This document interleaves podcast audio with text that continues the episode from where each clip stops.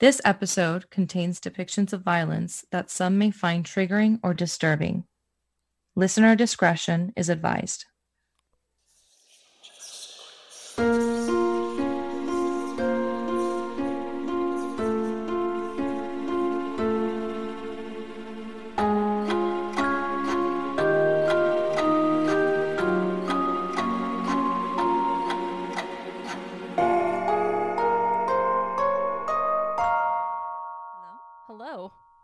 My God, finally, no audio issues.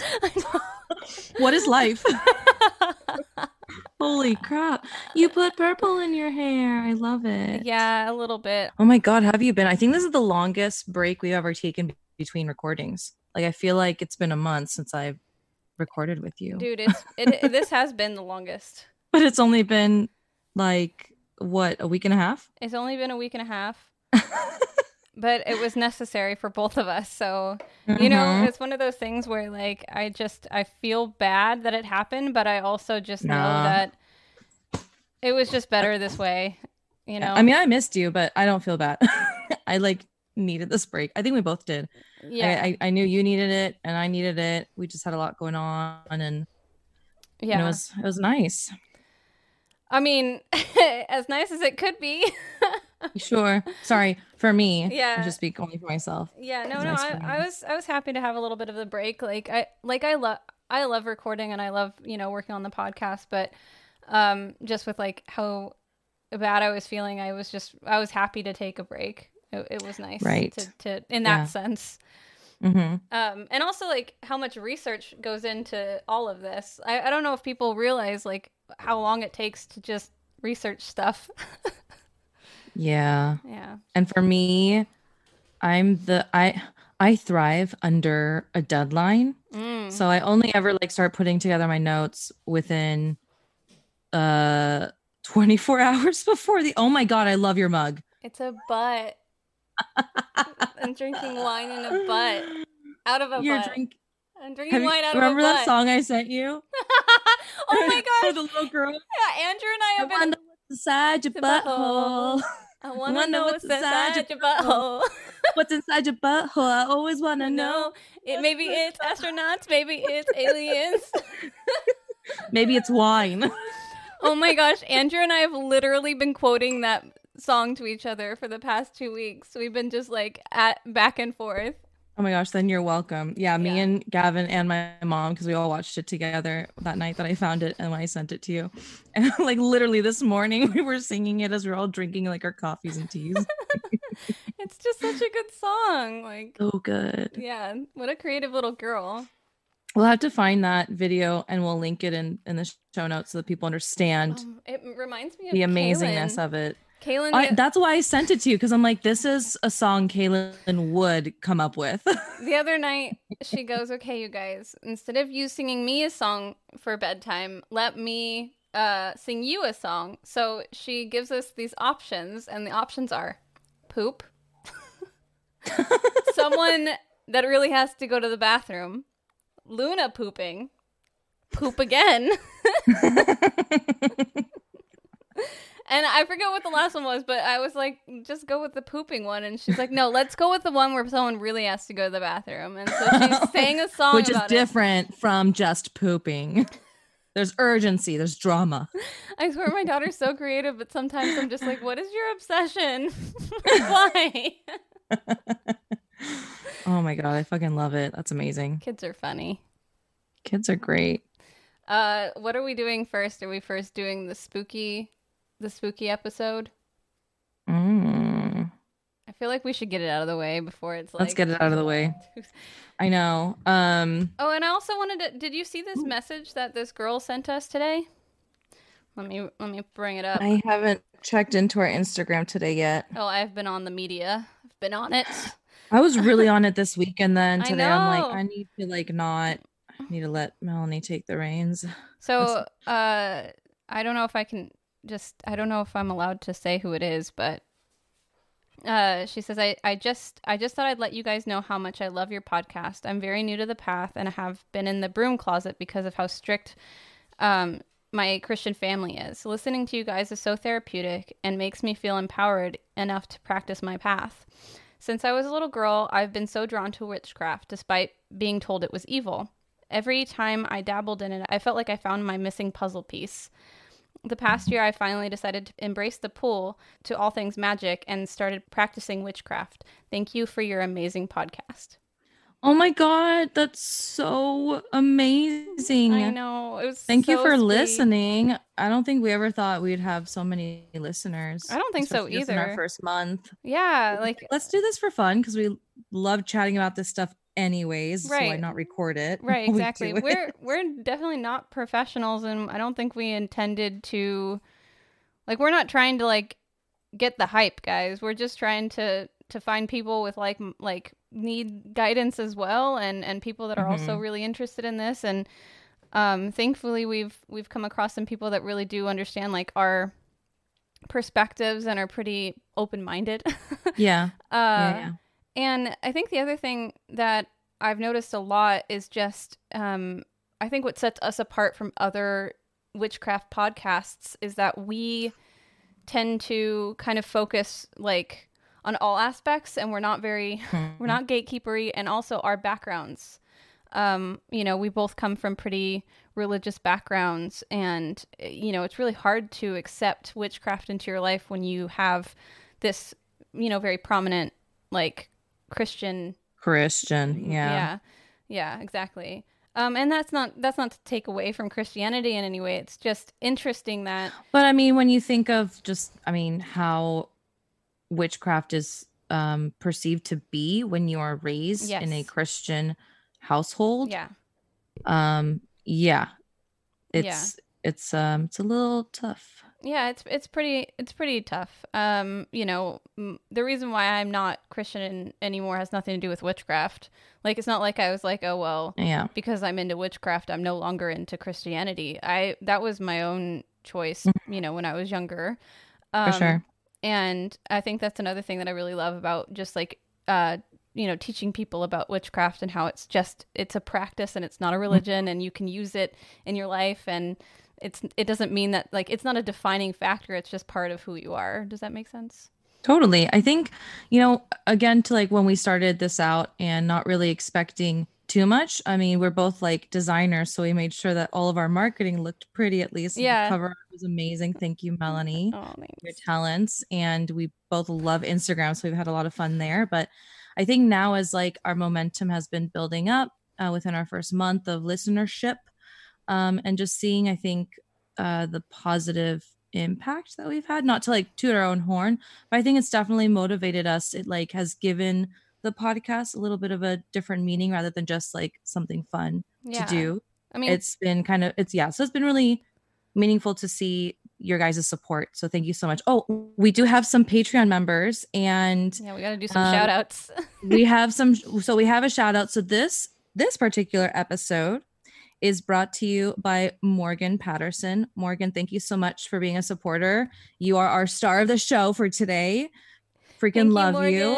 Um, it's just honestly, it like blows our minds that people actually have the generosity in their heart to like believe in what we're doing and to like give some of their hard earned yeah exactly Yeah, hard-earned dollars, especially in a time like this. So Yeah. we're still in the middle of this pandemic. it really does help and uh, you know we we do talk about getting so much. better um, equipment right now we're we're using i mean Mhm. thankfully on my end my boyfriend does podcasts and he has like some pretty good equipment but we want to make sure that we sound really good and it's hard because you know we are social distancing and we are new doing at it remote We're doing it is so remotely. tough. hmm Yeah.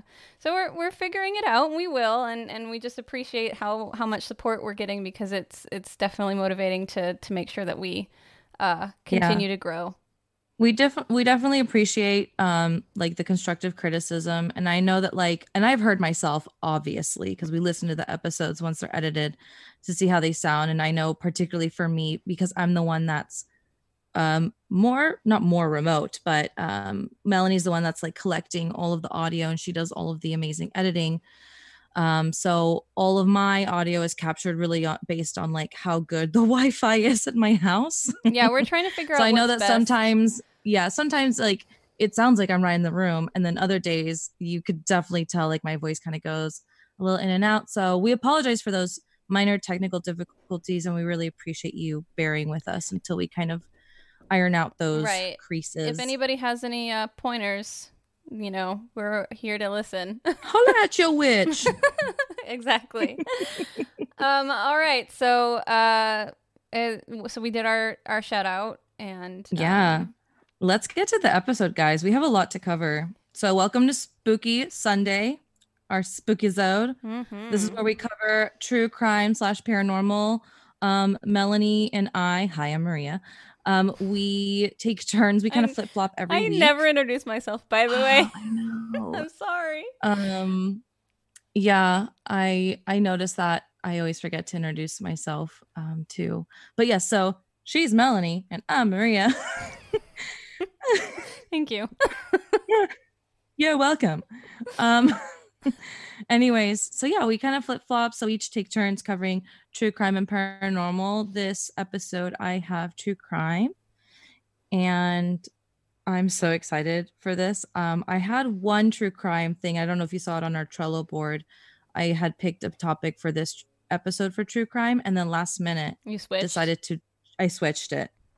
Nice. I'm so excited. Okay. Because I like, I don't know, like I was struck by like lightning um, in the metaphorical sense. I'm like, why haven't I thought of this? Because again, um, I like starting off these topics and having things kind of try to hit home so that they're kind of like inspired by things that I'm interested in.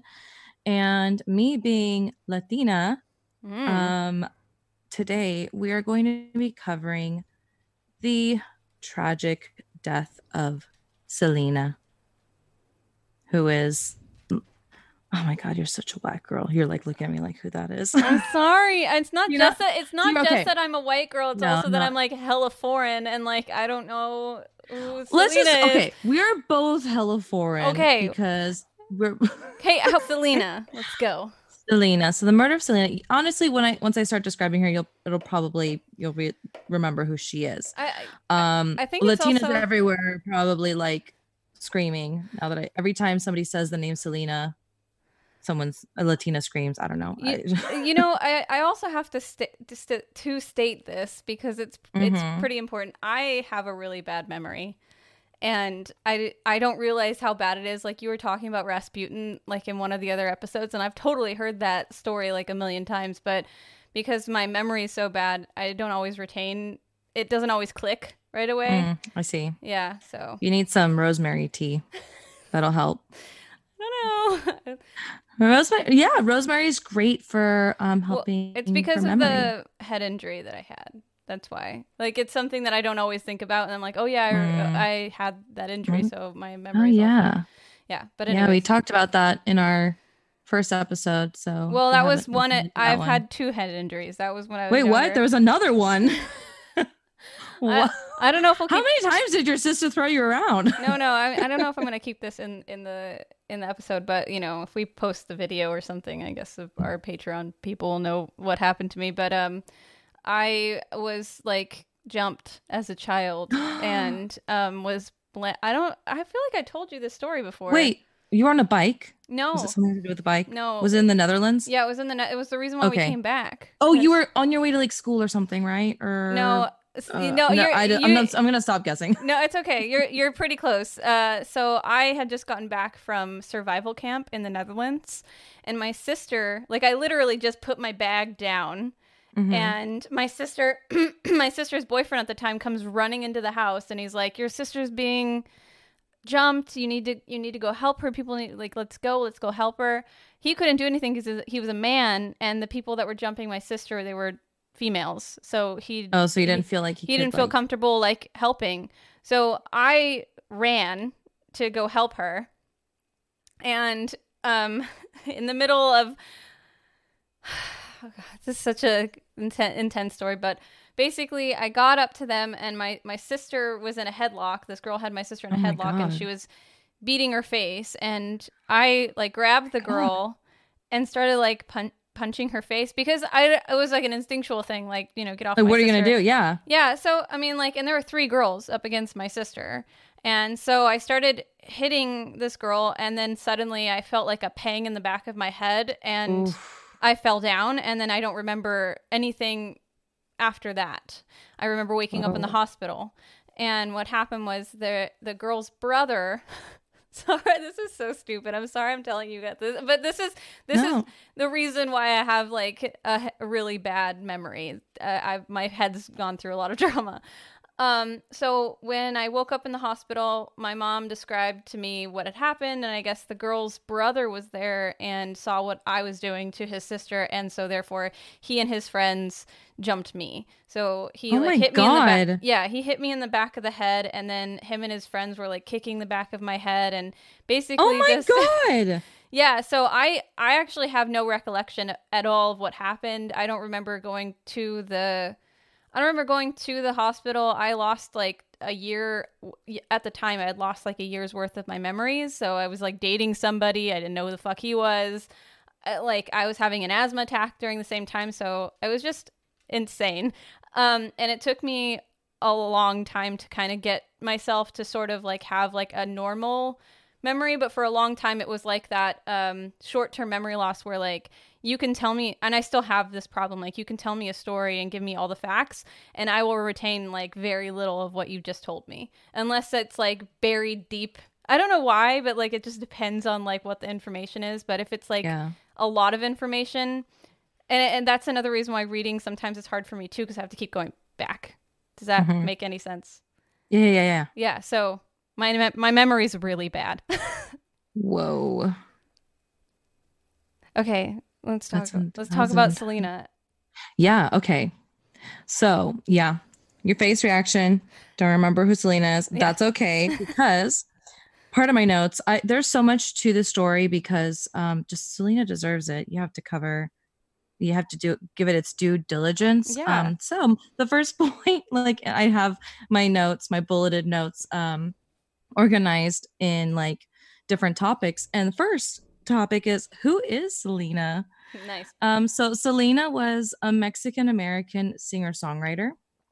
She was called the Queen of Tejano music.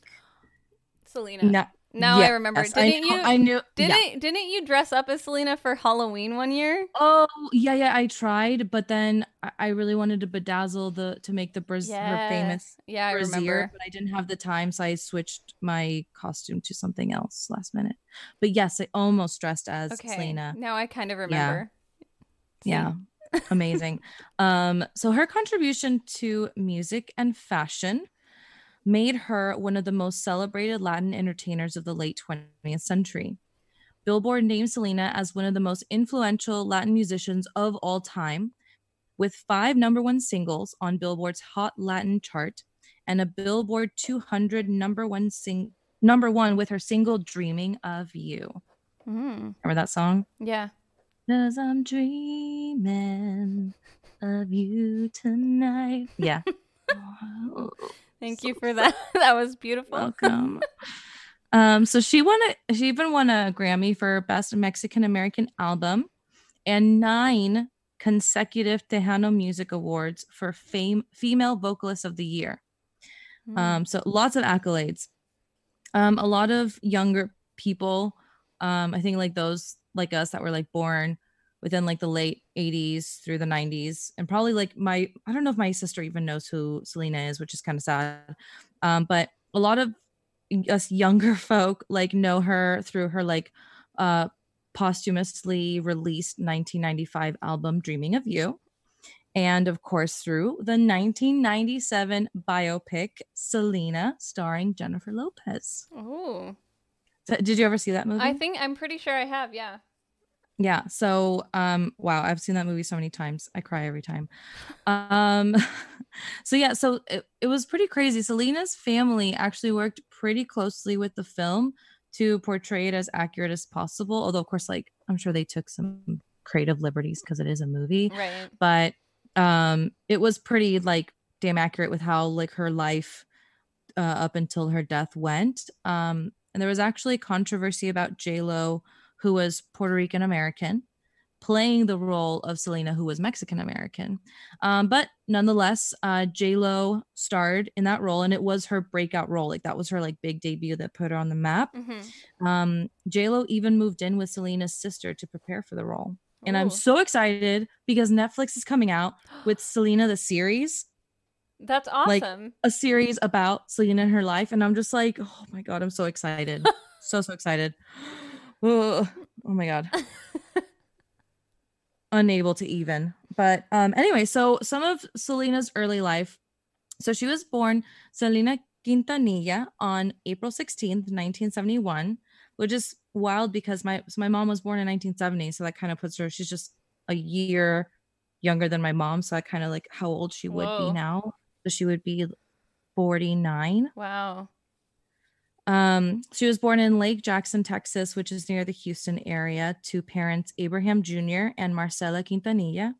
Her mom was actually of Cherokee descent, which is kind of cool too. So she's very, very diverse um, heritage and background. Her older siblings were Suzette and Abraham III, known as AB. So when I mention AB, that's gonna be her brother. There's a lot of Okay. Abrahams in her family. Okay. but Abraham is her father, and I'll refer to her brother as AB. Um, they were actually uh, Jehovah's Witnesses, which I didn't know. Oh. Yeah, which is kind of like wild. I'm trying to like imagine like little Selena, like I don't know if she actually did this, but like going up to like people's doorsteps and being like, "Do you believe in Jesus?" Because obviously she would be singing it. Obviously.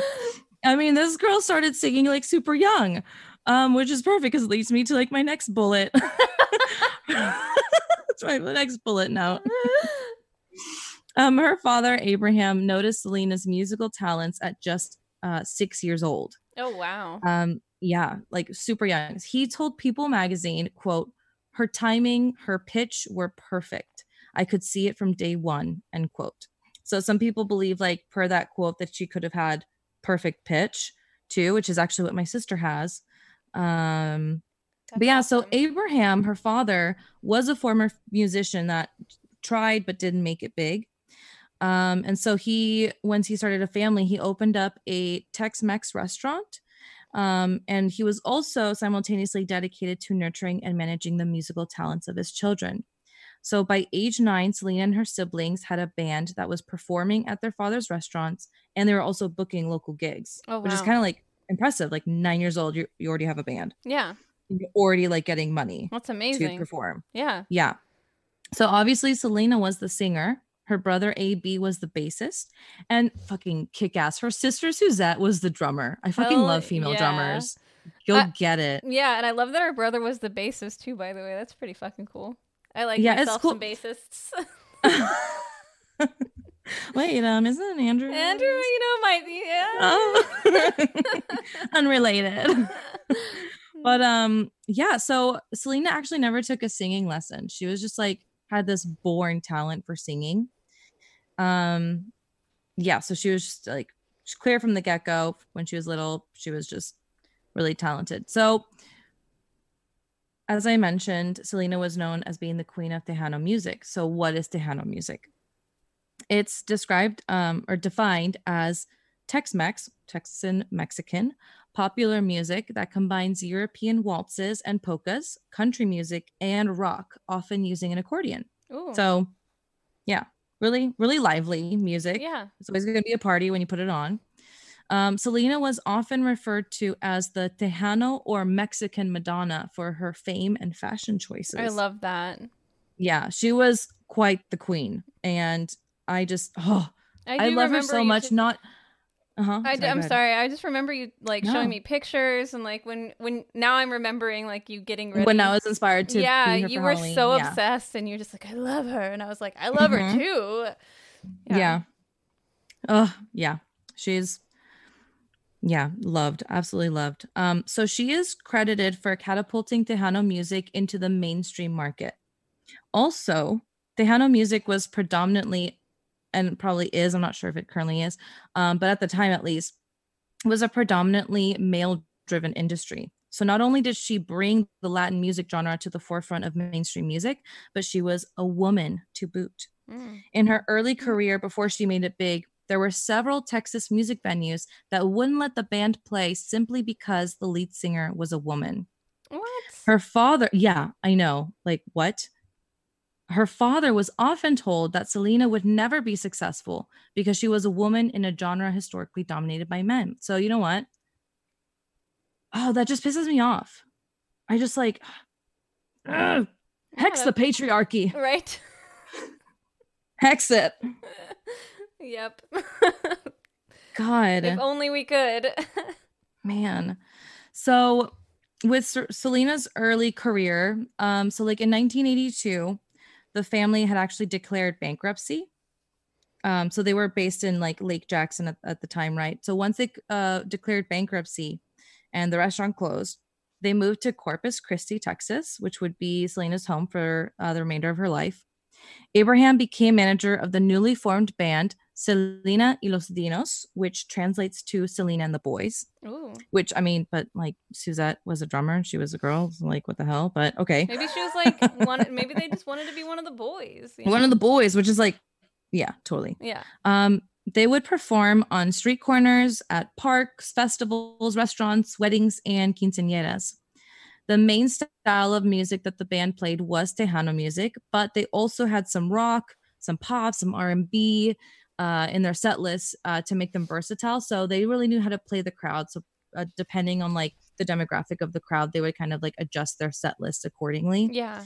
Um, and Selena would actually eventually drop out of school in eighth grade because of the demands of her musical career. Yeah. Which was, I mean, how the family made money at right. this point. They kind of like full time devoted, you know, this kind of to, to this band, which he, which Abraham, Abraham got a lot of like um, hate on from her teachers because she would like show up at school like really tired because she was up late the previous night, you know, performing. And I mean, he's like taking his daughter out of school to it was just like kind of Jackson Fivey, you know yeah. I mean? Yep. Um but she did eventually earn her diploma, her high school diploma. And I know she like went to I think um Pacific Western University.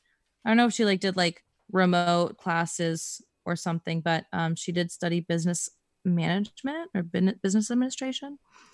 Um, Abraham actually refurbished an old bus, naming it Big Bertha, which is you can see featured on the the film, um, which the family used as their tour bus. The band was really how the Quintanillas scraped by, sometimes not even having enough money for gas. And in during those instances when they didn't have enough money, that's when they would like perform in street corners and trying trying to get us, you know, yeah. as much money as they could. Yeah. In 1984, Selena recorded her first LP record um, titled Selena y los Dinos, despite wanting to record in her first language, which was English. So she wasn't a native Spanish speaker, right. despite having a Mexican background and, and being raised in Texas. Um, Selena's father advised her to sing songs tied to her heritage and encouraged her to record Tejano music compositions, which were, of course, like naturally in Spanish. So, this was actually how she learned Spanish. Um, so, she didn't know it fluently. And so, when she first started out, the way that she learned was through her father writing out the lyrics phonetically and telling her what the lyrics meant so she knew how to properly sing them. Oh, that's so cute. I love that. Yeah. So, it's just kind of crazy because then if like, if you had seen Selena early on in her career and her performances, a lot of the music that she sang was in Spanish and she really like didn't know much of what she was singing about. But she was just a beautiful singer and she was kind of coached by her dad to know like how to like put the emotion in the the music for it to make sense. Um but yeah, so she did eventually learn Spanish and um by 1988 Selena had released 5 more LPs. Hmm, that's pretty crazy. So, yeah.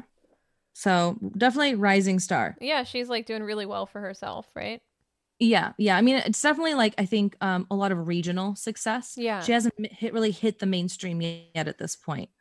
Um, so by 1989, Selena actually started trying to go towards like a solo career. I mean, she was still keeping her band, but it was no longer.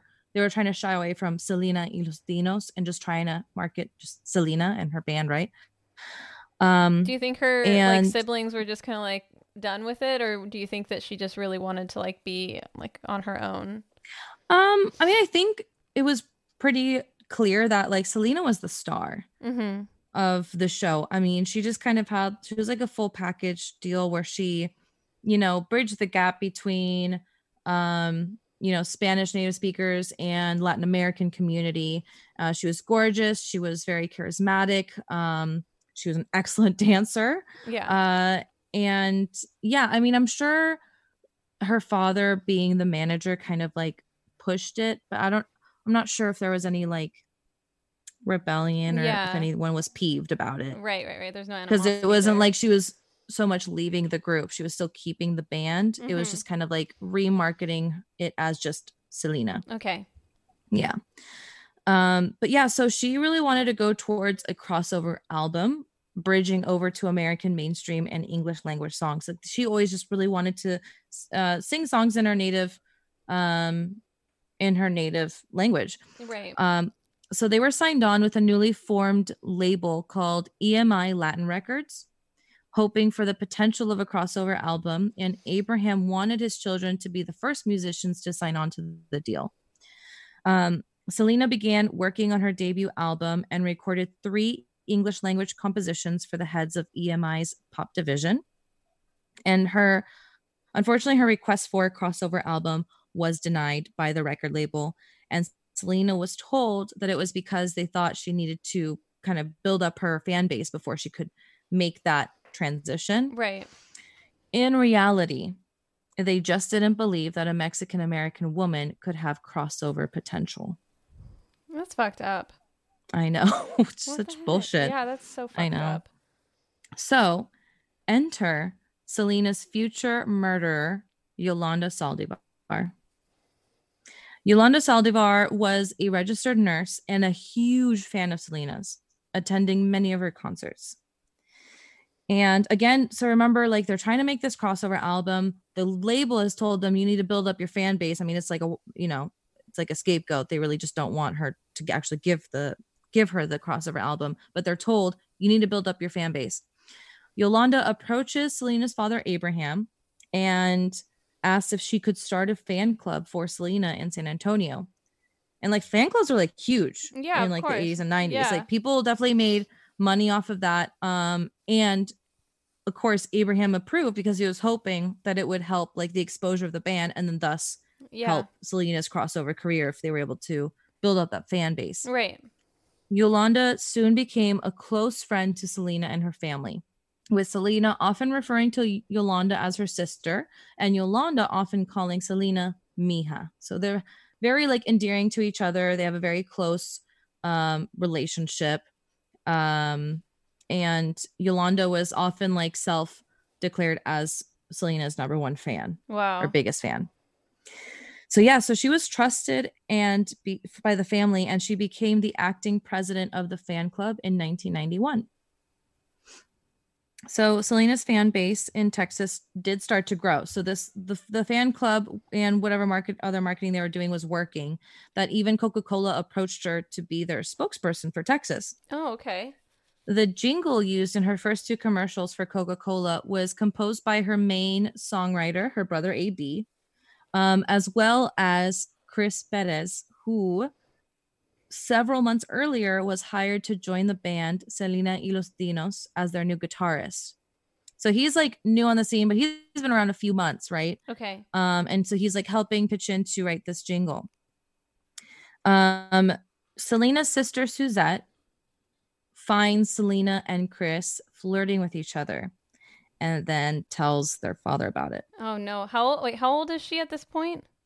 Um, okay, so if this was ooh, uh, like 91, she was must have been like 18. Wait, wait, she was born in 71. If this was 91, then she was 20. So Yeah. okay. So she was about 20, but she was like still young. hmm But I mean, I don't know. Okay. She's 20, let a homegirl date. Yeah. However, however, and they anticipated this. That's why they kind of kept, Kept the relationship hush hush. Yeah. Yeah, Chris, when he first joined the band, he actually did have a girlfriend like in San Antonio, Ooh. but he couldn't help his feelings for Selena. I mean, how could you? She's amazing. she's amazing. She's gorgeous. She's just an angel. Um, Oh, and uh and thank you but yeah like he like they um kind of like tried to fight it but it was like a very like forbidden love right Yeah. Which is uh which definitely so like Latin. you'll see in spot is so So Latin, so passionate um and you'll see that it actually inspires her music later on which is cool but unfortunately so uh, suzette rats out um Selena and Chris to Selena's dad, Abraham. And Abraham disapproved of Chris because he was a bit of a bad boy. And he called Chris, quote, a cancer in my family, unquote. oh my gosh. Why He does that sound like such a Dutch thing to say? Is it? Yeah, like people in the uh, Netherlands when they're pissed off, they throw cancer everywhere. they throw the oh word God, really? can- Yeah, if they're mad, they throw that word all over the place. Oh, But geez. yeah, I don't know. Maybe it's just like a oh, Latin isn't European. Just just keep going. so um, he bore, he forbade the relationship and fired Chris from the band, but Selena and Chris continued their relationship in secret. Mhm. And then on April 2nd, 1992, Selena and Chris decided to elope, Yes. fig- figuring, of course, that her father would never approve. But if they were just just to just get married, he would be forced to accept their love. yeah. Um, unfortunately, just hours after the their elopement, um, the news was leaked to the media and announced on like the radios and stuff. So her family found out. They were like looking for her and stuff. Like they wanted to kind of keep things like really low key, and then in on their own terms tell their family. And then suddenly they hear it. Everyone hears it on the radio, and they start freaking out and be like, "What the fuck?" yeah, exactly. Um, lots of drama ensued Yeah. with Abraham like totally shunning Selena and Chris for a while. Oh, that's sad. But Abraham eventually reconciled with Chris, accepted his and Selena's marriage, and hired Chris back into the band. Well, that's nice. At least he So, finally un- accepted it. Yeah. Um unfortunately, this did plant a seed in Selena um some like resentment towards her father Well, of course. Because of that. Like, I mean, who wouldn't? Yeah, especially know? when you like when you feel certain about something and your parents don't like accept it, like Mhm. that makes sense. Yeah. Um, so shortly after the elopement, Selena released her third studio album, Entre a mi mundo, in May 1992, which was critically acclaimed as her breakthrough album. So it's like she gets eloped, this album releases, and then finally, like she's starting to hit the mainstream. Yeah. She's starting to get big. She's no longer just like regional. Right. Um, so she actually, as I mentioned earlier, she was definitely like a fashion icon. She had like influences in the fashion world. And so, aside from music, in 1994, Selena began designing her own clothing line Oh, yes. because she's that queen. She opened two boutiques called Selena Etc. Was was just I think an interesting name. Yeah. Um, Selena Etc. with one in Corpus Christi, and then the other boutique was in San Antonio. They were a big hit, and she was in negotiations to open more stores in Monterrey, Mexico, and in Puerto Rico as well. Ooh. Yolanda managed both the boutiques after the Quintanilla family were impressed with the way she managed the fan club. Oh, nice. Well, I mean, His- nice, but Well, mm, mm. Hispanic Business Magazine reported that the singer earned over $5 million from these boutiques. So they were highly successful. Um, and that's 5 million in like the early 90s. So like a ton of money. I don't know what that translates to these days, but a ton I mean, money a million dollars at any point is uh, it's is just a lot, right? yeah. In March 1994, Selena released her fourth album, album Amor Prohibido, which means forbidden love. Ooh. That's where the Say that again. Amor Prohibido. Yes. Um, it was so funny because I was actually listening to another podcast with these guys that just oh I mean, they like preface like we're we're gonna tell the story and we're gonna butcher all these Spanish words and we're sorry. But the whole time when they were talking about this album, they kept saying amor prohibido. And I was literally like my skin was crawling. I had to stop the episode. like I'm, I can't. It's not their fault. I mean, they put their their best effort in, but it was just so painful. I can imagine. That's how I feel about like saying anything that you don't really know, like the the the proper way of saying it. You're just like someone out there is cringing the way that you just. I know. anyway, so yeah, so Amor Prohibido, which means forbidden love, and no doubt inspired by her forbidden love with now husband Chris Perez. Um, it became one of the best selling Latin albums in the US with four number one singles. There was the title track, Amor Prohibido, very well known, Bidi Bidi Bom Bom, No Me Queda Más, and Fotos y Recuerdos. Those were the four um, singles. This album popularized Tejano music among the younger and wider audience, and more than like more than any other time in the music genre's history. So she like really that's this is the moment where she really catapulted Tejano's uh, Tejano music's popularity. This album's success led to its Grammy nomination for Best Mexican American Album at the 37th Grammy Awards in 1995, which they won. By the time Selena performed, um, by wait, sorry, okay, so by this time, Selena performed to a record breaking sold out concert at the Houston Astrodome in February 1995. And she had already begun working on her crossover album. Sorry, one second. Did you not hear like music? The the, the music? Yeah, that's my dad. Oh my god. yeah, I can. My dad's it. working on his scales, guys. Can you hear? Oh my god, I was like, because like we, uh, we're talking about Selena, and then there's ghost music. Can you imagine? I mean, like you have to imagine me over here not knowing that your dad's currently working on his. Yeah. yeah. So one Sorry. of the walls here in the garage shares with um the where the wall that the piano is on. We have an upright piano, okay. and it's all yeah. Right. So continue.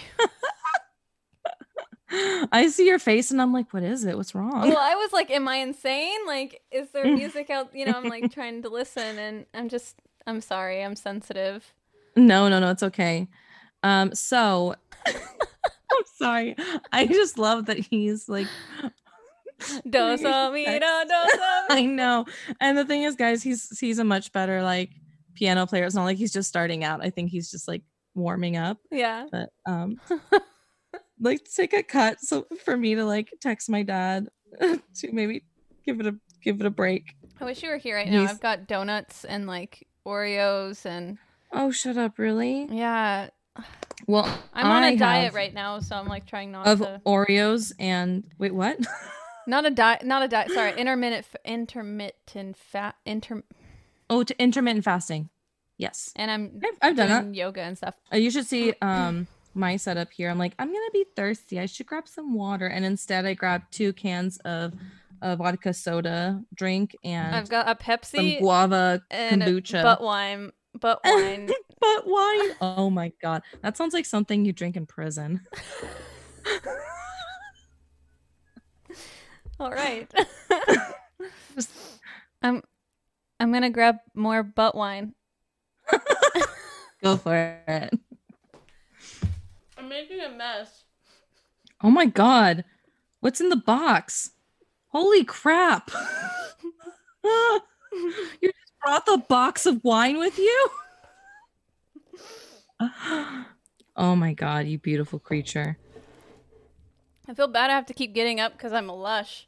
You know what? Just um why don't you just uh you know, save yourself some time and just punch a straw into that bag in that he's box. He's gonna come home just... and this is gonna be like on his desk. And he's gonna be like, "What happened?" He's the one that bought it for me. Okay, I'm set up now. I have my donuts. Oh my god, can't even look at you eat them. Oh, the gluten.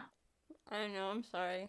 No, it's okay. I've been I've I've been I've still been eating glutinous things. I shouldn't be, but I'm trying to cut back. It's so hard. My skin is hating me for it. Anywho, yeah. So like, oh my god.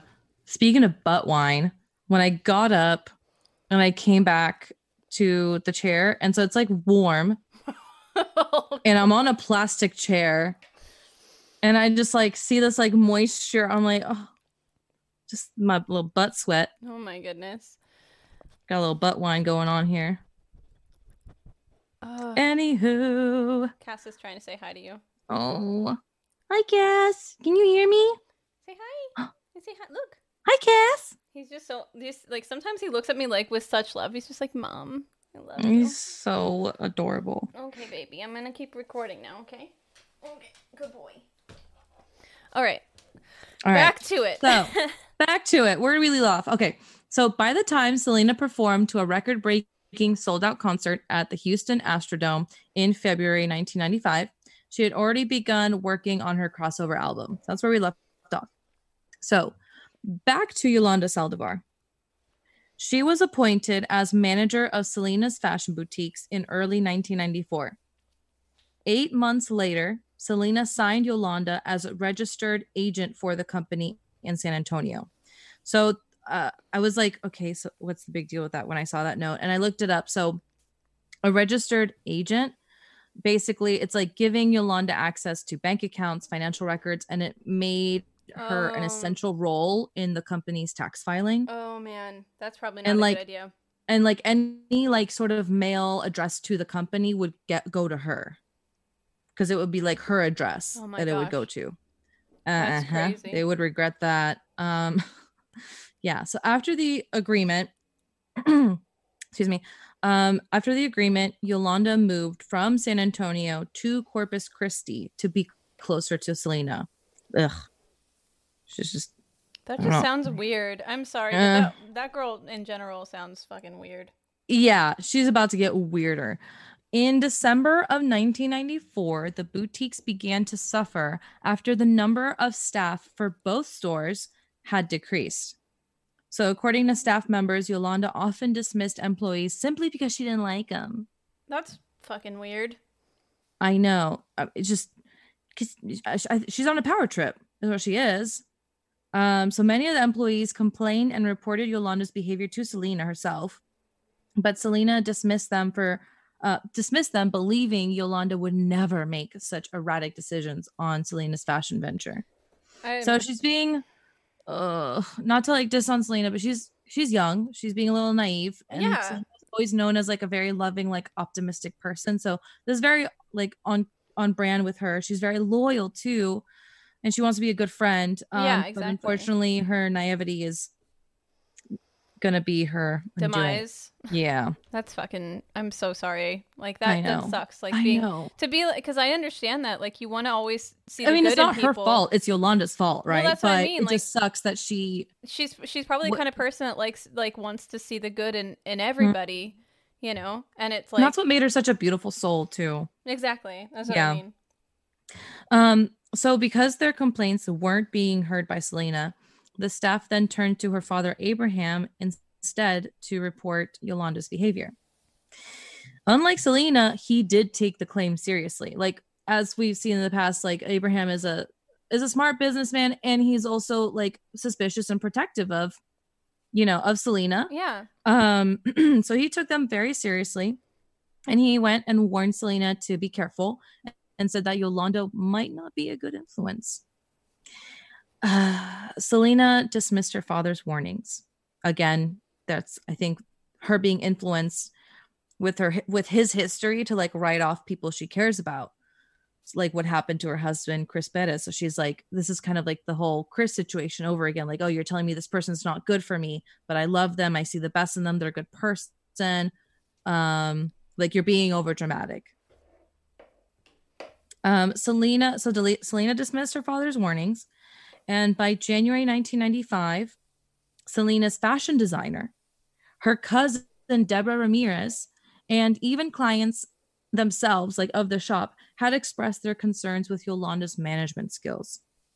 During an interview with Yolanda in 1995, reporters from the Dallas Morning News said her devotion to Selena bordered on obsession. Yeah, that's what it sounds like, especially if she's taking on so much, you know? Yeah, like homegirl, run. Yeah. Oh my gosh. Um yeah. So she like really weasel Yolanda really weaseled her way into Well, I a mean, it- position of Yeah. And it- power and trust in that family. yeah. And she was definitely taking advantage of it. yeah, like it kind of goes back to like Selena, Selena just being a very like sweet person and like having the Mhm. best or what what is it? What did I say earlier? Seeing the best in Seeing people. the best in people, exactly. Yeah. Um so because of all of this going on, so Abraham starts getting phone calls from fans. So remember Yolanda her first venture regarding Selena was the fan club that she started in San Antonio. Abraham started getting fo- phone calls from these fans uh, saying that they had paid for membership in the Selena fan club and had not received anything in return for it. Damn. So he started doing a little bit of his own investigating Yeah. Yeah, things were like more than fishy. I Yeah. mean, it was just stinking a fish. Like it, uh, honestly, I'm surprised that it took them this long. Oh, what's that? My phone just kind of started. I'm sorry. Oh, I, I'll I'll, cli- I'll clip that out. so many. So- All right, I'll start the note over again. Yeah. Um. So yeah, so he started doing his own investigation, um, and when Abraham started looking into things, he discovered that Yolanda had embezzled more than thirty thousand dollars via vor- forged checks from both the fan club and the fashion boutiques. That's fucking awful. That's fucked up. Mhm. Yeah.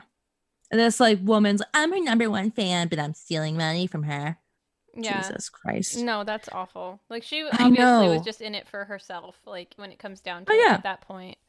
Like I'm sure she was, I'm sure she was obsessed with Selena, but I feel like obviously she had some sort of mental illness going on. Yeah. If she was like this obsessed and like had such a power trip, I'm sure she has like some sort of narcissism thing going on, maybe. yeah. Um, too, where she feels like she has a right to that money. yeah.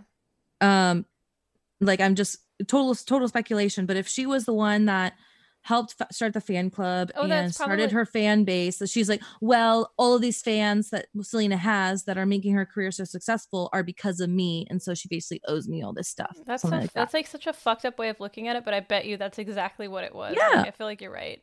oh yeah yeah i wouldn't be surprised if that's like her like thought process Yeah. hmm so on march 9th abraham held a meeting with selena suzette and yolanda to confront yolanda about the missing money like basically wtf where is it? Abraham presented the inconsistency about inconsistencies about the dis- disappeared vi- uh, Abraham presented the inconsistencies about the disappeared funds and told Yolanda that if she did not produce any evidence that disproved his accusations, that he would have her prosecuted. Yeah, I mean, he has every fucking right to. Like, yeah, no, absolutely. Yeah. Now Yolanda's starting to get backed into a corner, and we're gonna see how Yolanda just freaks the fuck out. Um, so Abraham then bans Yolanda from having any contact with Selena. And you have to understand, like, when somebody is obsessed with some, like, latches on and is Mhm. possessive of a person, Yeah. when they're when they're taken away from them, when they're not no longer given access, is when things get really ugly. Yeah. and you start seeing that it's really not about their love for the person; it's about them. yeah, no. So- I, I know what that's Yeah. like. Yeah. Um, same. Uh, we're just so popular. Like obviously, I'm sorry. we'll cut we'll cut it out, but yes, I know we both know. exactly. Yeah. Um, yeah. So just so you guys know, that's what happens. I mean, she basically like she would have been a stalker if she wasn't so involved in Yeah, this. Like I, have I can see her like even if she hadn't been able to weasel herself into like her trusted in Selena's trusted circle, she would have probably just been a stalker or something too. She lucked out with the fact that Selena was so sweet and caring and like saw the oh, and that she was and that Yolanda was smart enough to, to like propose that fan club like business proposition to the dad. Like that was very smart and calculated on her part. yeah, Um so Abraham bans the friendship with Yolanda and sweet Selena didn't want to end the friendship. I mean, it was really hard on her and she did start taking these seriously. She did start believing like Yolanda was, you know, did did these things. Um but she was also kind of like thinking like oh she just like uh, again seeing the best in a person like maybe she just you know she's making a mistake i still love her like we have all the, the like this year of friendship and stuff um but also selena wasn't like so sweet in her intentions too. She wanted to keep in communication with yolanda because she knew that yolanda had the bank like the bank statements the financial records and like the papers and documents that were necessary for tax preparation. Yeah, so they would like they were going to be in trouble if they weren't going to be able to get those documents from Yolanda. yeah, Um, like Abraham wanted the communications regarding those documents to just be between Yolanda and, and him. mm-hmm. But Selena, I mean, it's her business too. She wanted to be a part of it, and it was like this woman who she thought was like one of her best friends. So, in the days leading up to Selena's death, Yolanda delayed handing over the bank statements and the financial records. However, Yolanda suddenly had a change of heart and arranged to meet with Selena on March 30th, 1995, at the Days Inn Motel in Corpus Christi. Um, so during this meeting, Yolanda claimed that she had been physically and sexually assaulted while on a trip to Monterrey, Mexico. And Selena was like, Oh my God, like what? Um, and then she like obviously like felt guilty because the reason why Yolanda was in Monterrey, Mexico was because of those um the boutique potentially opening in that location, right? Yeah. So Selena offers to pick her up uh, the next day in the morning to take her to a clinic.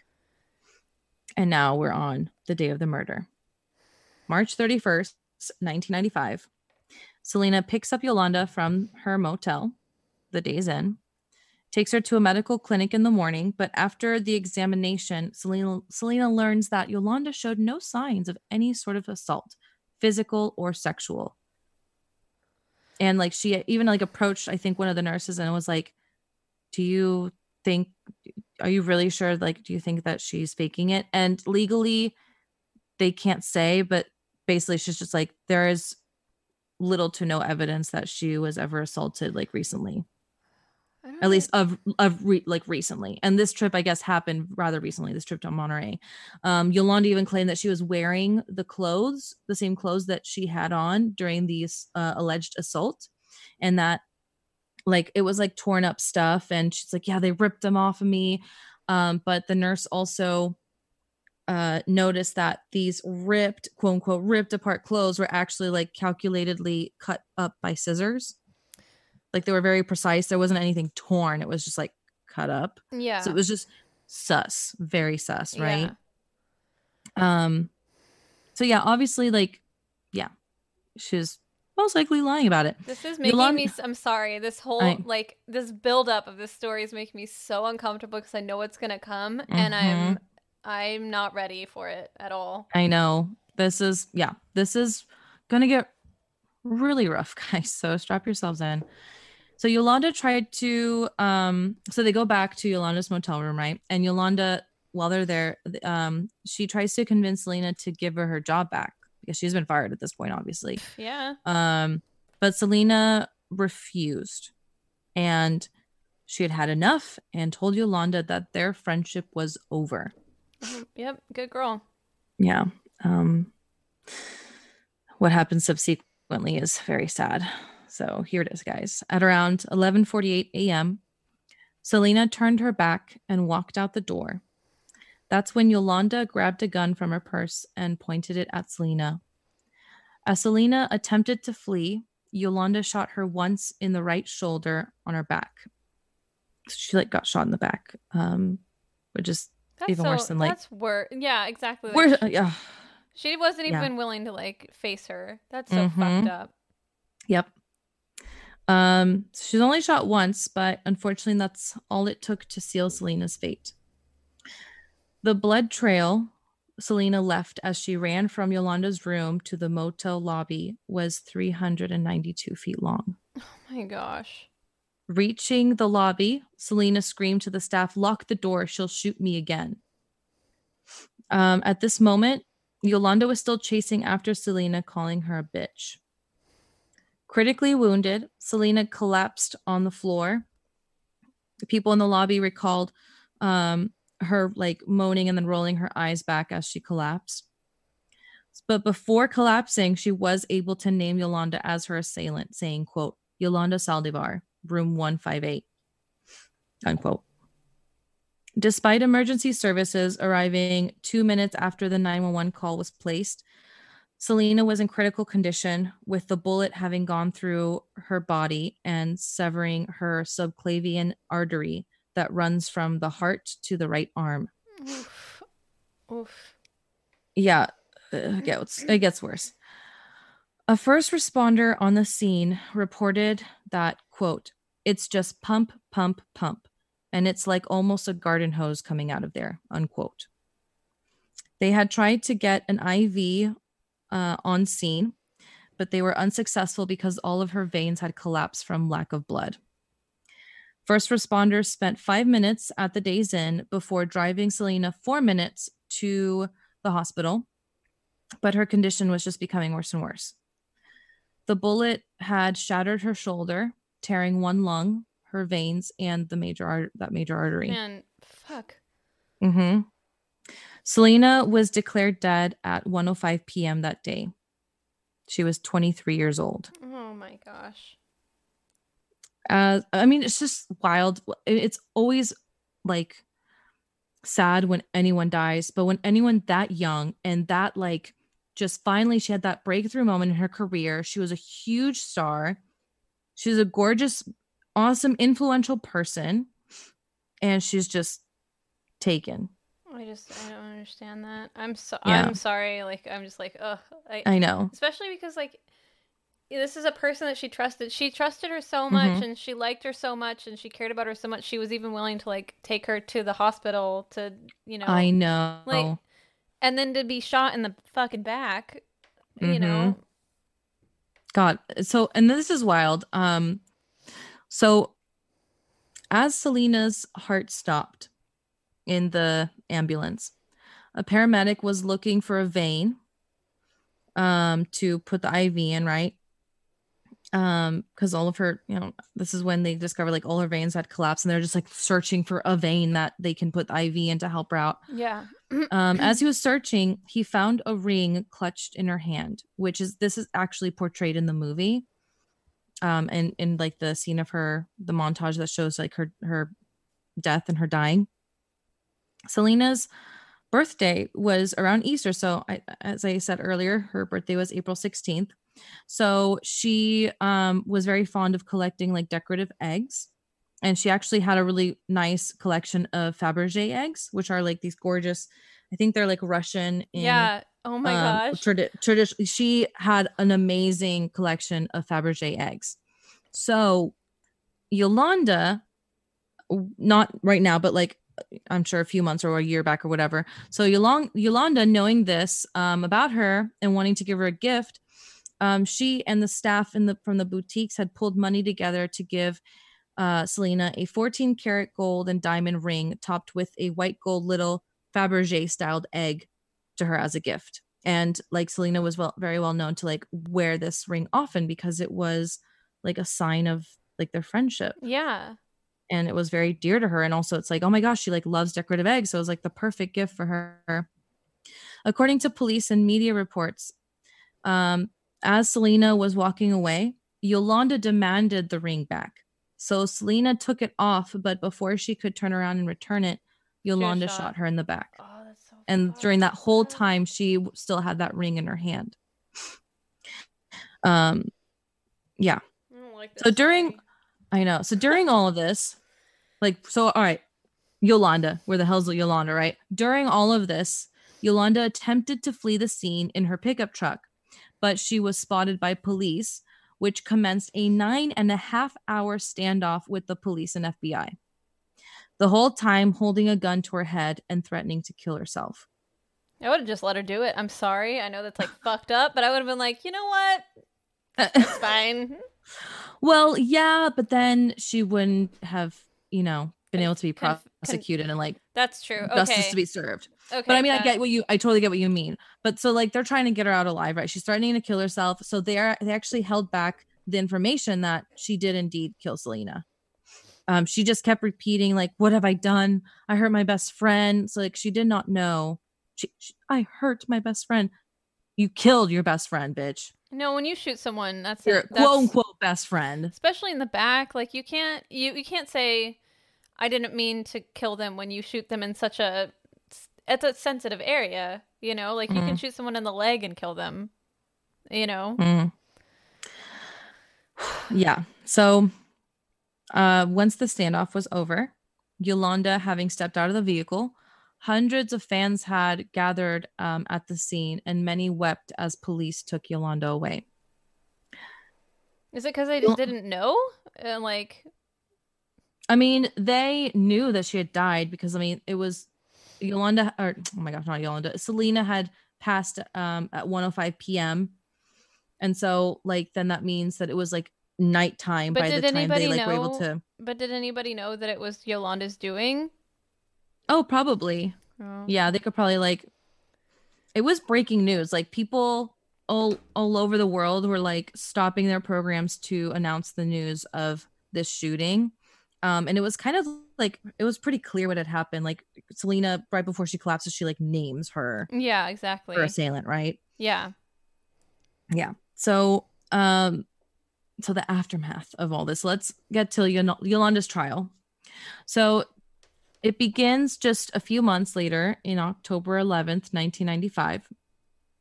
Because of the publicity of the case, it had to be moved from Corpus Christi to Houston to like I think just like house like all the publicity and the media that were crowding that would be crowding around this um this case.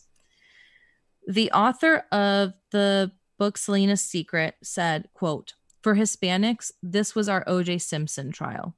To like unquote, to like put it into context of how big this was in the media, let alone like in the Latin community. This Mhm. is yeah. And it's kind of wild because it happened like shortly after the OJ case. Yeah.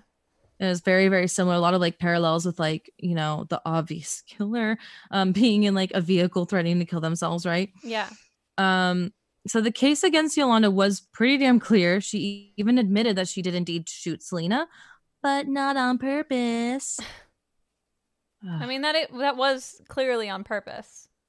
right? So Yolanda claims in court and in interviews still to this day that she was about to kill herself from the guilt of having stolen money from Selena's company and that um Selena Selena wouldn't leave her be.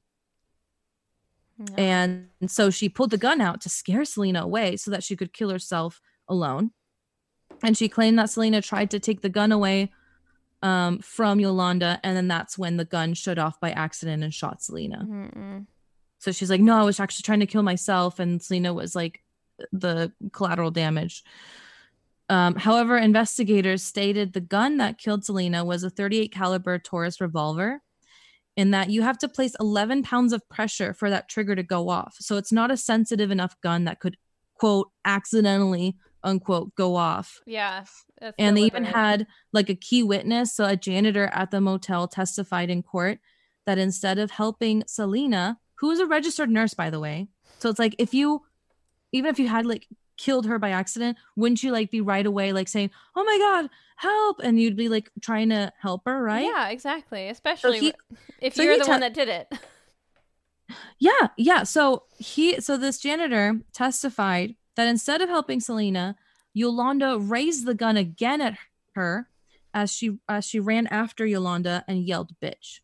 That's the T. Fucking, that's the T. So like yeah. that. Yeah. I mean, how can you like contest that? Yeah, right? you can't like lie your way out of that. Like, Mhm. Yeah. So it was clearly like damning testimony, and it definitely hurt the defensive argument that Yolanda accidentally shot Selena. yeah, exactly. like it was total bullshit. Like i think um yeah like even the yeah like i don't know. It was just bullshit it, obviously. Like it was just very clear cut um so yolanda saldivar was convicted of first degree murder and sentenced to life in prison um, with no parole for 30 years which at the time was the maximum prison term allowed in texas that could be imposed so they did try they did give her like the maximum sentencing Yeah. um, so that means that Yolanda will be eligible um, for parole in 2025, which is like coming up. That's wild. It's like just in five years. And she will be 65 years old when that happens. Mm. So she's currently 60. In 2002, under a judge's order, the gun used to kill Selena was destroyed by being put through a sawmill and the pieces were thrown into Corpus Christi Bay. So on April 2nd, 1995, exactly two weeks before what would have been Selena's 24th birthday, a public viewing of the casket was held at Bayfront Auditorium, and fans lined up for almost a mile. Oh man. Um, an hour before the doors were open to start the viewing, there was a rumor circulating that the casket was like empty, like some sort of like dumb conspiracy. Like, just Okay. people Uh, be. Like, There's always conspiracy theories on stuff. I know, like that. right? Yeah. So the uh, the Quintanilla family were prompted to have an open casket viewing, and you can actually see these um, photos online of her in her casket, uh, which is really sad. Mm. about 30,000 to 40,000 fans passed by Selena's casket, and more than 78,000 signed a book of condolence. The following day, on April 3rd, 600 guests, mostly family members, attended Selena's burial at Seaside Memorial Park in Corpus Christi, Texas, which was broadcasted live by a Corpus Christi and San Antonio radio station without the consent of the family. yeah. Yeah. Oh my God.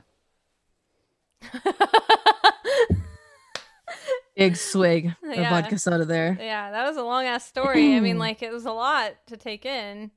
Yeah. I will go through like some brief like impact of that Selena's death had, and then it'll be the end of it. so Selena's murder had a widespread impact. Reactions to her death were compared to those following the death uh, deaths of John Lennon, Elvis Presley, and JFK. And two weeks after Selena's death, George W. Bush, um, the governor of Texas at the time, declared her birthday, April 16th, as Selena Day in Texas. Mm. He said that Selena represented the essence of South Texas culture. And prior to Selena's death, her best selling record sold 400,000 copies, and her release after her death sold 3 million. Um, and the purple jumpsuit that she wore at her last live concert at the Houston Astrodome is um, on display to this day at the Selena Museum in Corpus Christi. And that, my friends, is the tragic death of Selena Quintanilla Perez. Well, Maria, that was quite a story. Ugh. There you go. Did you just like drop the mic? Yeah, I did. That was the equivalent of a, um, a mic drop if I have ever heard one. Large ass swig. oh my god. Yeah. I mean, like, I'm kind of proud of you for doing that because you you you definitely have been impacted by her. I think, and probably your sister as well. I feel like um, Letty probably. Well, maybe. I mean, I know for me for sure. I remember growing up and watching the movie with my mom, and my mom telling me about Selena, um, and like what she remembered when everything was happening. yeah, they were um, like the same real age, time. like around the Yeah. same age.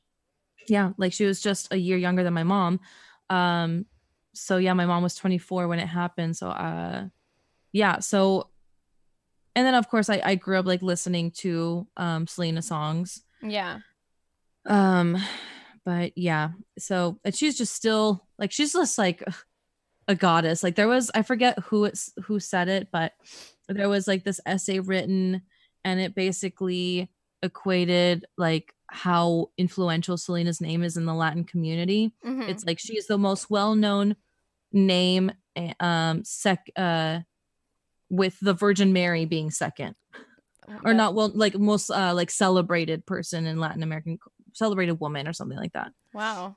most celebrated woman in latin in the latin culture second being the virgin mary which is of course is like hyperbole maybe maybe not Yeah. but yeah just she's huge I just I can't get over it.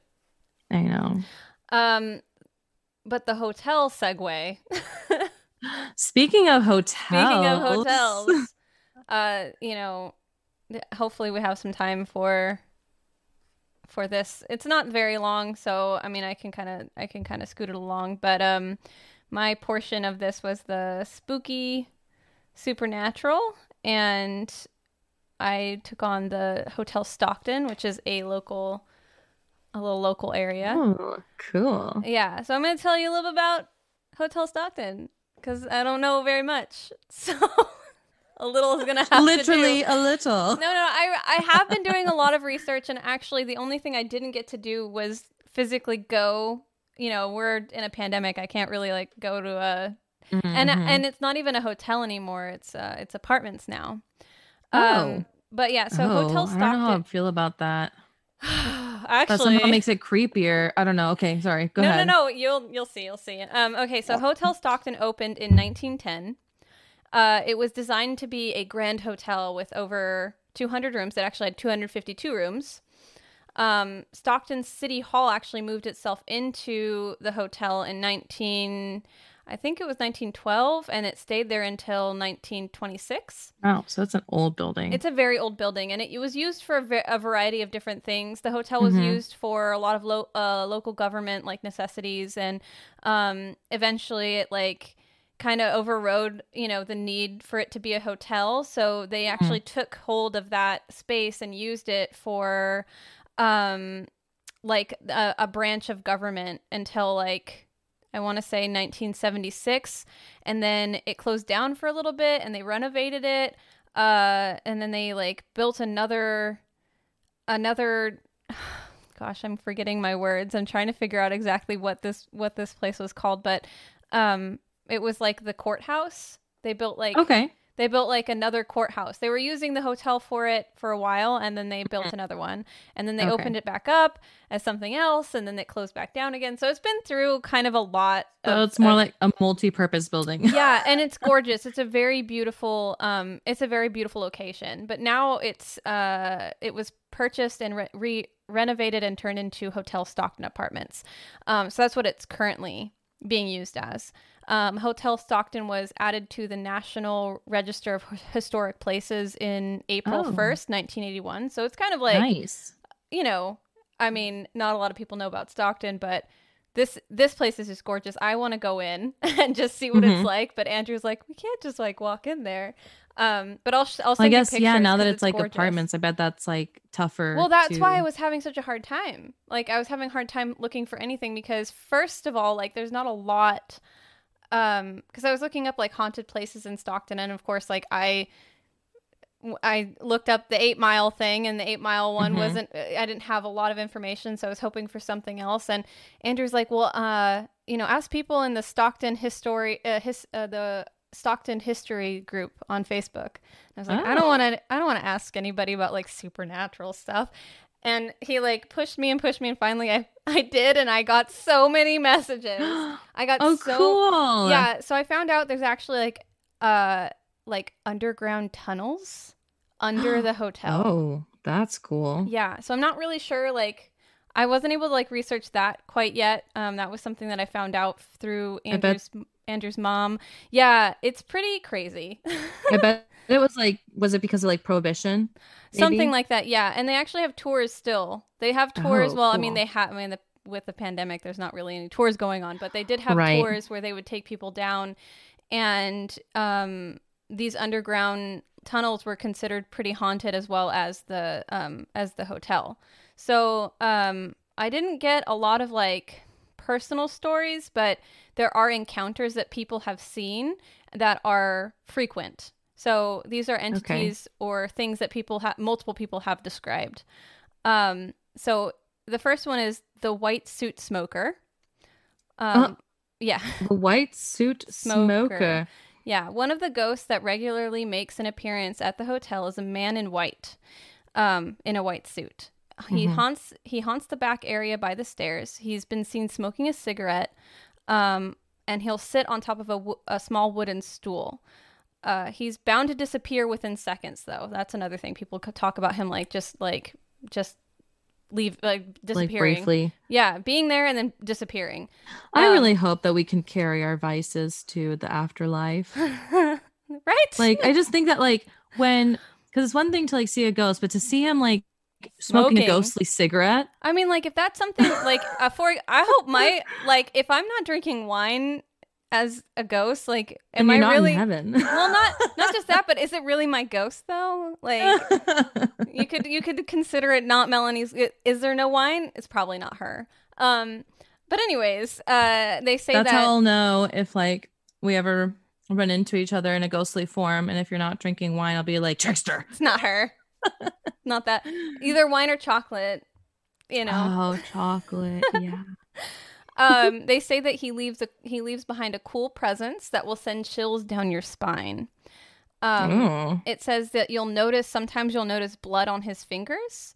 Uh, do not wait a second though. If you see that, like get the fuck out because he, they have said that um, people that are seeking like secluded areas that see him, he tends to like attack them. Oh my god. So I was looking. Well, up- like how how attack? I don't really know. It doesn't Like, like it doesn't really go into like boom. what? Like you know, I don't think entities have that. Like, st- I don't think ghosts have a lot of power. so I'm not really sure how. Sorry, I'm just thinking of. I'm just imagining him like him being a smoker, just like him being like, "Boo." I don't know. Like some of the some of the encounters with him make him sound really like really creepy. Um, so for so do you think he's like more malevolent? Yeah, I don't know. I think like he's cool with you unless you're trying to find like a secret secluded place. Like if you're trying to be Hmm. sneaky, then he's like weird. Okay, Um, interesting. So Kelly uh, on June 12th, 2015, this was a, a a personal encounter with this with this entity. Oh. She's she says, "I was a prom chaperone last month for the opening for the open roof, rooftop restaurant area. It was my Okay. it was my job to check in Oh, sorry. It was my job to check the scheduled areas to keep kids from getting into trouble. It was a warm night, and when I went around the back area by the stairs, I saw a man in a white suit smoking a cigarette sitting on a small wooden stool. It felt instantly cold. I felt embraced walking in on his smoke break. Like, oh no, sorry. I felt embarrassed walking in on his smoke Oh. break. I went forward to Hmm. apologize, and then he was gone. I left and returned the, to the area later. It was still cold, but no man, no stool. Creepy as hell. So Holy shit. yeah, so that's one. I I actually She's so nice. I'm sorry to interrupt your. I mean, great- like I, I can imagine that. Like if you can, if they seem like they're on a like a smoke break, you know, Mhm. and you're like, oh, well, I didn't mean to like, I didn't mean to like interrupt you, yeah. you know. So that's one, um, one f- like personal story. Uh, I Mhm. didn't really get any of the other ones. There's a ghostly pianist. There's a. It says if you. like the pianist earlier on this episode. Is it my dad? oh my god! Oh my gosh! At first I was Javier? thinking like Javier? I'm like, I don't know how this like how this story is gonna correlate to the story before. Like, how are they gonna like where? And then like I'm like, hotel, got it. Okay, penis, got it. Like, Perfect.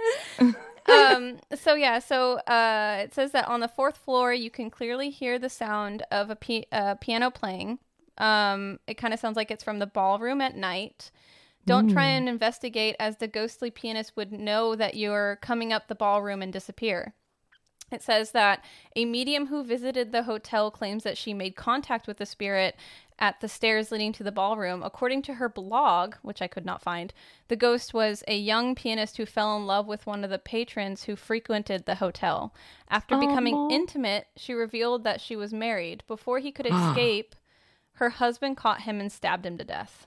Oh my gosh. Yeah. Poor thing. Yeah. While the pianist doesn't know where his body is, the he does know that his heart wait, that his heart is in the piano that he played for years. Oh. And that's and that's why he's willing willingly become a part of um the ghosts in this hotel. So apparently there's like multiple ghosts, but they haven't like been able to identify all of them.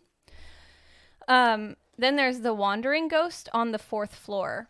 While you're bound to come across cold spots on the third floor, you only get to see spirits on the fourth floor.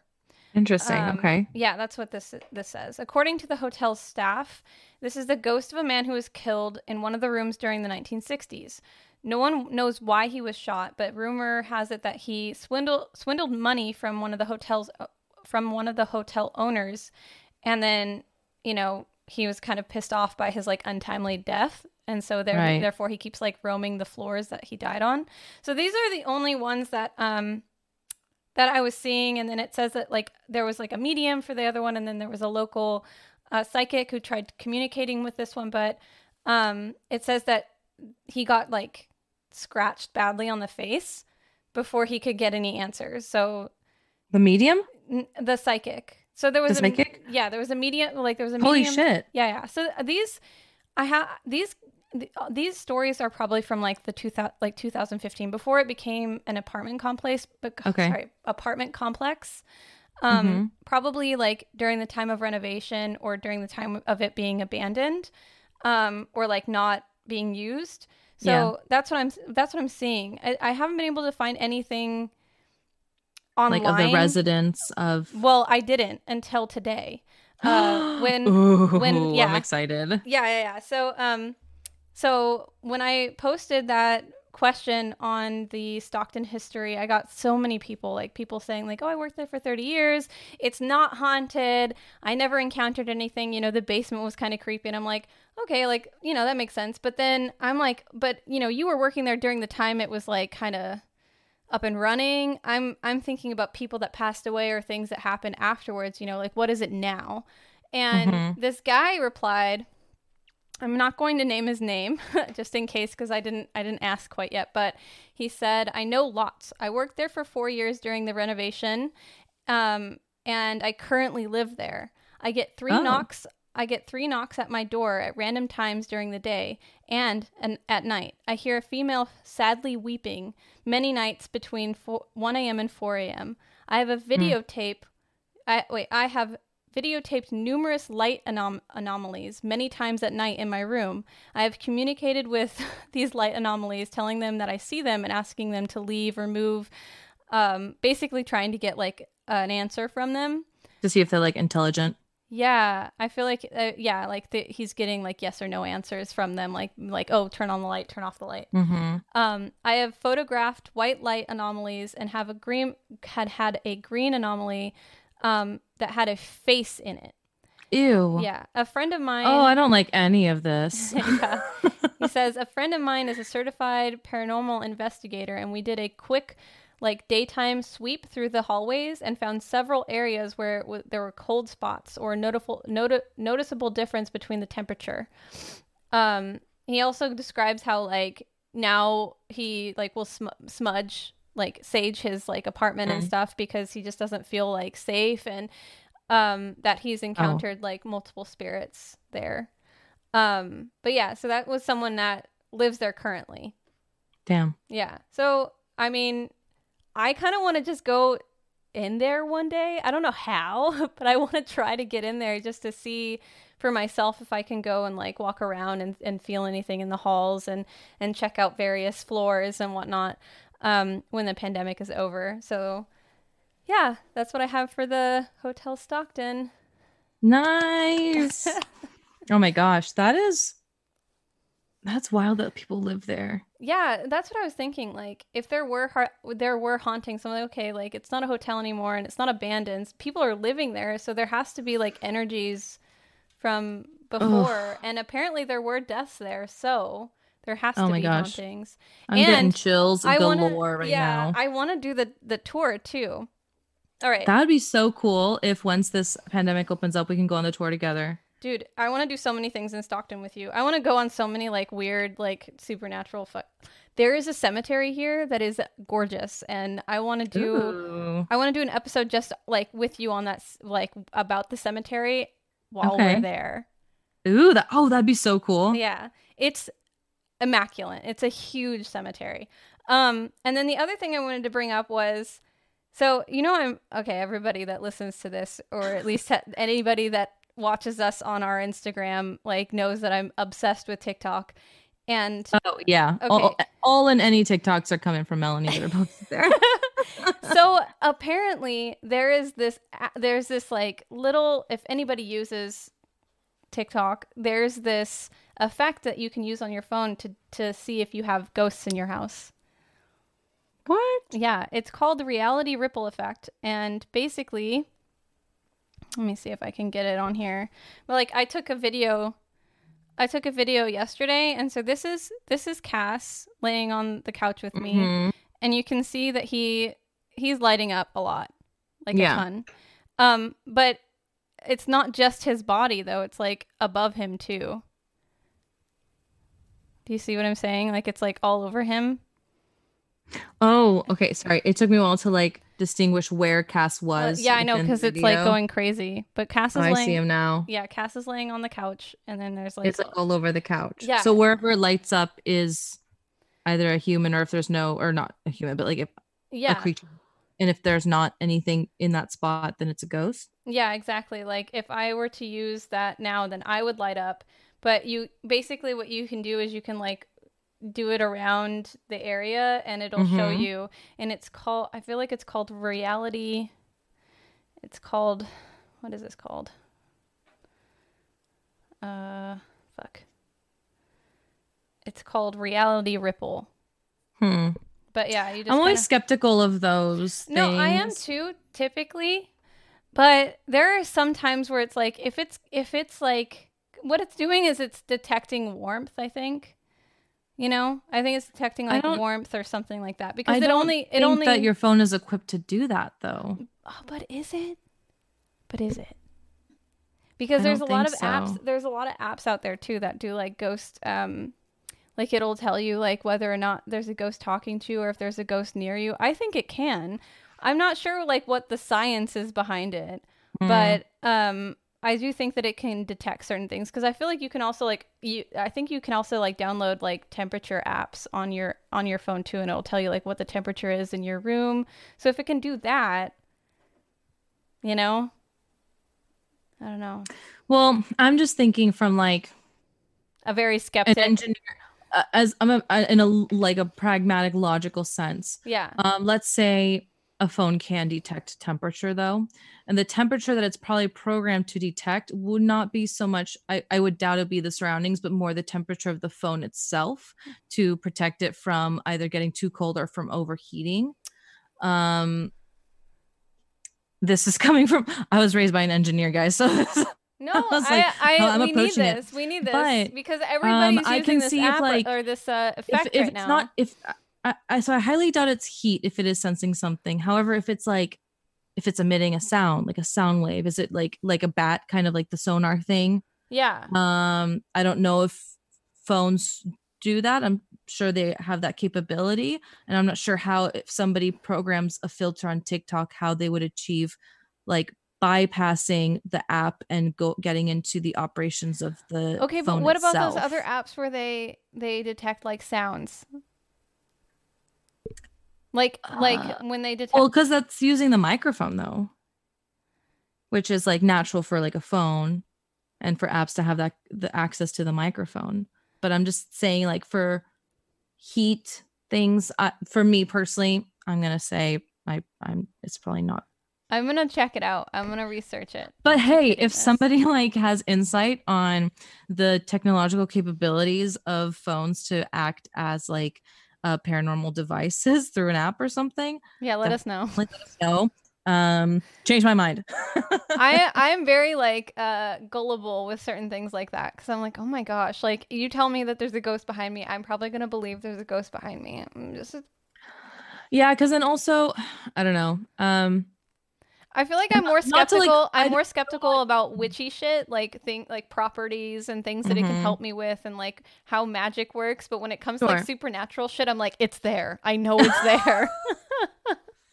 yeah, I mean, I try to definitely um approach everything uh with um a healthy amount of skepticism. Yeah. and it's very like because my dad just raised me to look at things from an engineering standpoint it's very hard for me to not look at things that way Yeah. although of course i'm not going to say that i'm an expert on the functionality of cell phones and their Right. like their structure and their what they're you know no, no, totally. But I but I appreciate just that's that. my speculation no, I love it. Thank you um for but i would love to hear if someone has more insight on it like please Because then I can tell everybody know. on TikTok to calm the fuck down.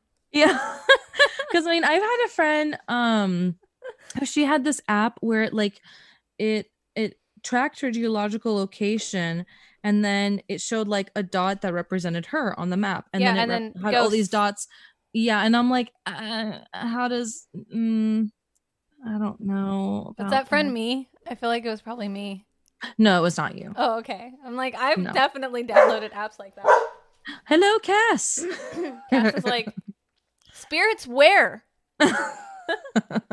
Actually, this is the first time I've not felt like super terrified before a spooky episode. So Honestly, yeah, this is like the most stable emotionally I've been, even though of course like the Selena thing was um I was very emotionally connected to it, but I'm like not freaked out, yeah, which exactly. is nice. I'm Yeah. going to you know, say like unrelated, I have downed a can of this vodka soda. Like I said, dude, this is okay. This is how I deal with every every time we record now. I'm like, okay, we're gonna do the spooky episode. I'm gonna get smashed. This is how it's gonna happen. oh man, I love like I'm gonna stay hydrated because of my voice and like vodka can do that, right? no, I've given up Oh. on the oh. idea that my voice will sound any better because it Isn't it won't. amazing though how like you you think I don't know about you, but like when I listen to some podcasts and they're like, "Oh my gosh, what's the name of that thing?" I'm like, "It's obviously so and so." Wow, you guys are real like you know idiots. Hmm. And then the same exact thing will happen to me when I'm talking. Oh, what was the name of that thing you, you were talking about? And suddenly, like love- my voice is perfect any other time. My favorite when I'm- thing, my favorite thing that you do is like when you're talking about how we're being dumb or how you're being dumb, and you go, you do this thing with your voice. Can you just please? Oh, and yeah, you you know, yeah, yeah, I don't know, but maybe it's like, what's that name of the thing? And you can't think of it now. You you phone in if you know. Melanie really thinks that you can like detect you know, heat on your oh, phone. Melanie, you think you're so supernaturally smart with your little cool app filter? Well, that's cool. I'm crying. oh, that was good. Um, All right, guys. I feel like I at know, this point, that's our spooky episode. is- yeah, we definitely enjoyed it. we definitely went over an hour and a half. So sorry, but not sorry at the same. I. I think it was a good episode. We had fun. Yeah, that's I for mean- sure. I've been drinking, so of course I'm having With your box of Franzia. my. It's really do not, do not. just honestly i don't think you heard me because i realized you didn't have your headphones in but earlier when you like walked in you're oh, i'm back and you had your box of wine i'm like why don't you save us all some time and just punch a straw through the bag in there just like packs paxson it I've been really good. I've like. wait no not paxson i'm, so, I'm such an idiot wait what's the name of the punch things And what's capri the- sun What's the name of Capri the Sun. do? You just paxson it capri sun i meant capri sun capri sun it Pax it. I think. I think we need to. We. Anyways, All right. We're, we're just gonna save you listeners from this train. Maria's gonna. and we're um, gonna end this episode with some plugs. She's gonna do the plugs because I'm. I can't. Yep. So, uh, thank you for listening, y'all. We are the New Witches. Um, subscribe to us. You can listen to us on Apple Podcasts, Spotify, Goo- uh, Google Podcasts, and you, you can follow us on Instagram and Twitter. Our handle um, is at the New Witches. You can find us on Facebook, the New Witches Podcast. You can also support us on Patreon. We'll give you a shout out, just like we did earlier in this episode from Morgan. Um, you can go to patreon.com slash the new witches. And we um, come at you twice a week um, on Sundays for spooky episodes and witchy Wednesdays for our witchy spirituality topics. Once a month, we have our listener episodes every 13th of the month. So please do submit your personal, weird, creepy, true crime, like paranormal, um, Tell us you love us. witchy stuff. Tell us you love us. Fan mail us. What? email in anything. Honestly, at this point, um, we kind of like scream like fangirls every time we get any sort of email. I know like we text each other and we just cry. So I'll get like uh, an email on our um account from like Google Analytics. And I'll be like, oh my god. but, but anyway, so you can email in your Oh, hey, um, wait.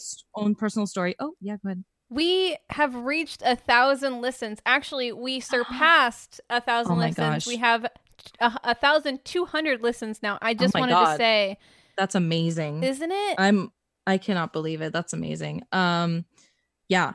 And we have like even a listener in Malta. Like amazing. What's- like we are what is- international, baby. What's Malta? But anyways, um it's a small island Oh. um I'm coast like, in the what? Mediterranean Sea. It's a it's a country. Okay. It's okay. That's just how stupid I am. I'm like, is it a, It's a website? Is it an app? What is it? Anyway, so you can um, email in your story um, at thenewwitches at gmail.com or you can go to our website, thenewwitches.com, where we have our contact page and you can fill out the contact form there. Anyways, we should probably end this real soon. Please. We love you guys. Thank you so much for listening in. Uh, And- and uh, stay witchy. Do the thing. Will you, will Stay you stay witchy. witchy? Bye. Bye.